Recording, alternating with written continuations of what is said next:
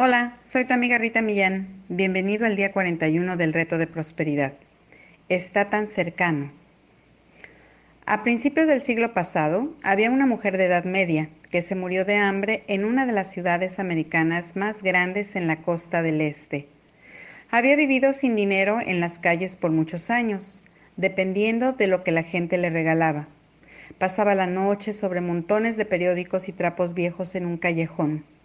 Debido a la forma en la que había vivido, su muerte no sorprendió a nadie. Su muerte pudo haber pasado inadvertida si no hubiera sido por lo que se encontró escondido en el forro de su abrigo que usaba todo el año, negándose a quitárselo hasta en los días más calurosos. Entre los forros de su ropa, el abrigo cubría una gran fortuna Montones de billetes de 100 dólares estaban amarrados y cosidos con mucho cuidado dentro del forro. Durante todos esos años, esta excéntrica mujer se había dormido literalmente en su fortuna, viviendo sin poder cubrir siquiera las necesidades básicas. Esta rara noticia llegó a los periódicos. En unos cuantos días se supo que ella había pertenecido en alguna época a la alta sociedad y era la hija única de un famoso banquero de una ciudad lejana. De acuerdo al vocero de la familia, ella desapareció varios años atrás y aunque se hizo todo por encontrarla, nunca la encontraron. La familia pensó por años que ella estaba muerta. Nadie en su familia sabía que ella vivía, ni cómo había vivido hasta su muerte. Ni siquiera sabían ni entendían por qué había elegido dejar esa vida de lujo y confort. El dinero que encontraron en sus ropas era en verdad de ella. El vocero de la familia atestiguó ante las autoridades y la prensa que el total era la cantidad exacta que ella había retirado de su cuenta personal el día antes de su desaparición. Él no sabía por qué ella no lo había usado.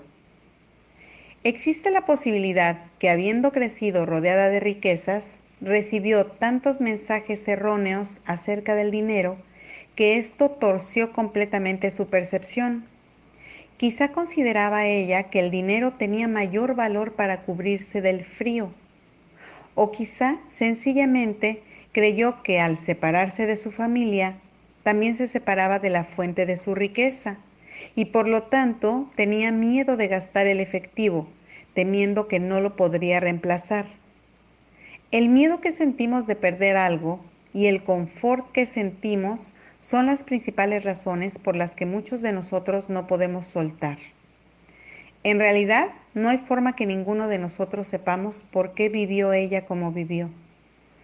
Cualquiera que hayan sido sus razones, y sin importar lo dañino que pudo haber sido para su propio bienestar y lo ilógico que aparenta ser para el resto del mundo, ella vivió como vivió porque realmente pensaba que era la única forma en la que podía vivir. Y en realidad no es la primera persona en comportarse de manera tan bizarra en cuanto al dinero, con patrones y creencias erróneas. Cada uno de nosotros está cubierto en riquezas, tenemos tanto dinero a nuestro alrededor como esa mujer demente usando un abrigo con forros de dinero. Sabemos esto por la física cuántica.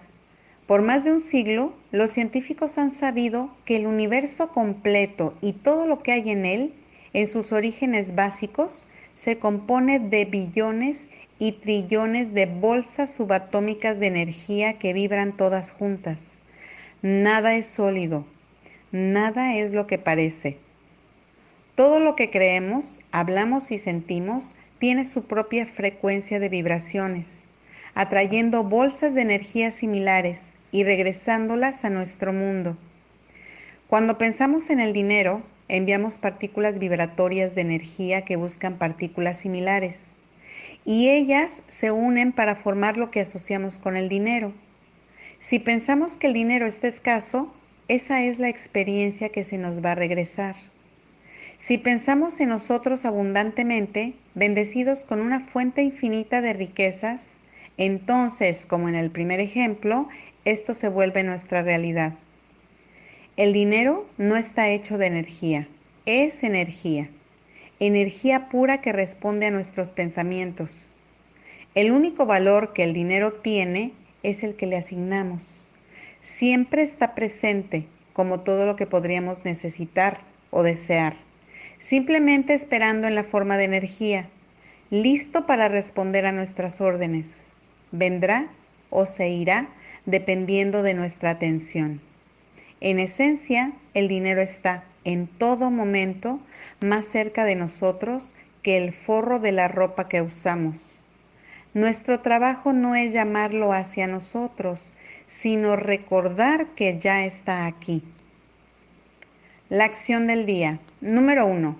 Lee tu plan de negocios para la prosperidad y las 11 cosas de tu lista de agradecimientos. Número 2. Coloca tu cuota de dinero del día de hoy en tu contenedor y lee la afirmación que está en el contenedor tres veces.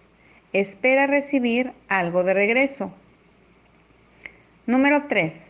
Bendice a todos los que están a tu alrededor. Imagina cómo aquellos a quienes bendices prosperan y se rodean del bien. Entonces bendícete a ti mismo, a ti misma e imagina lo mismo para ti.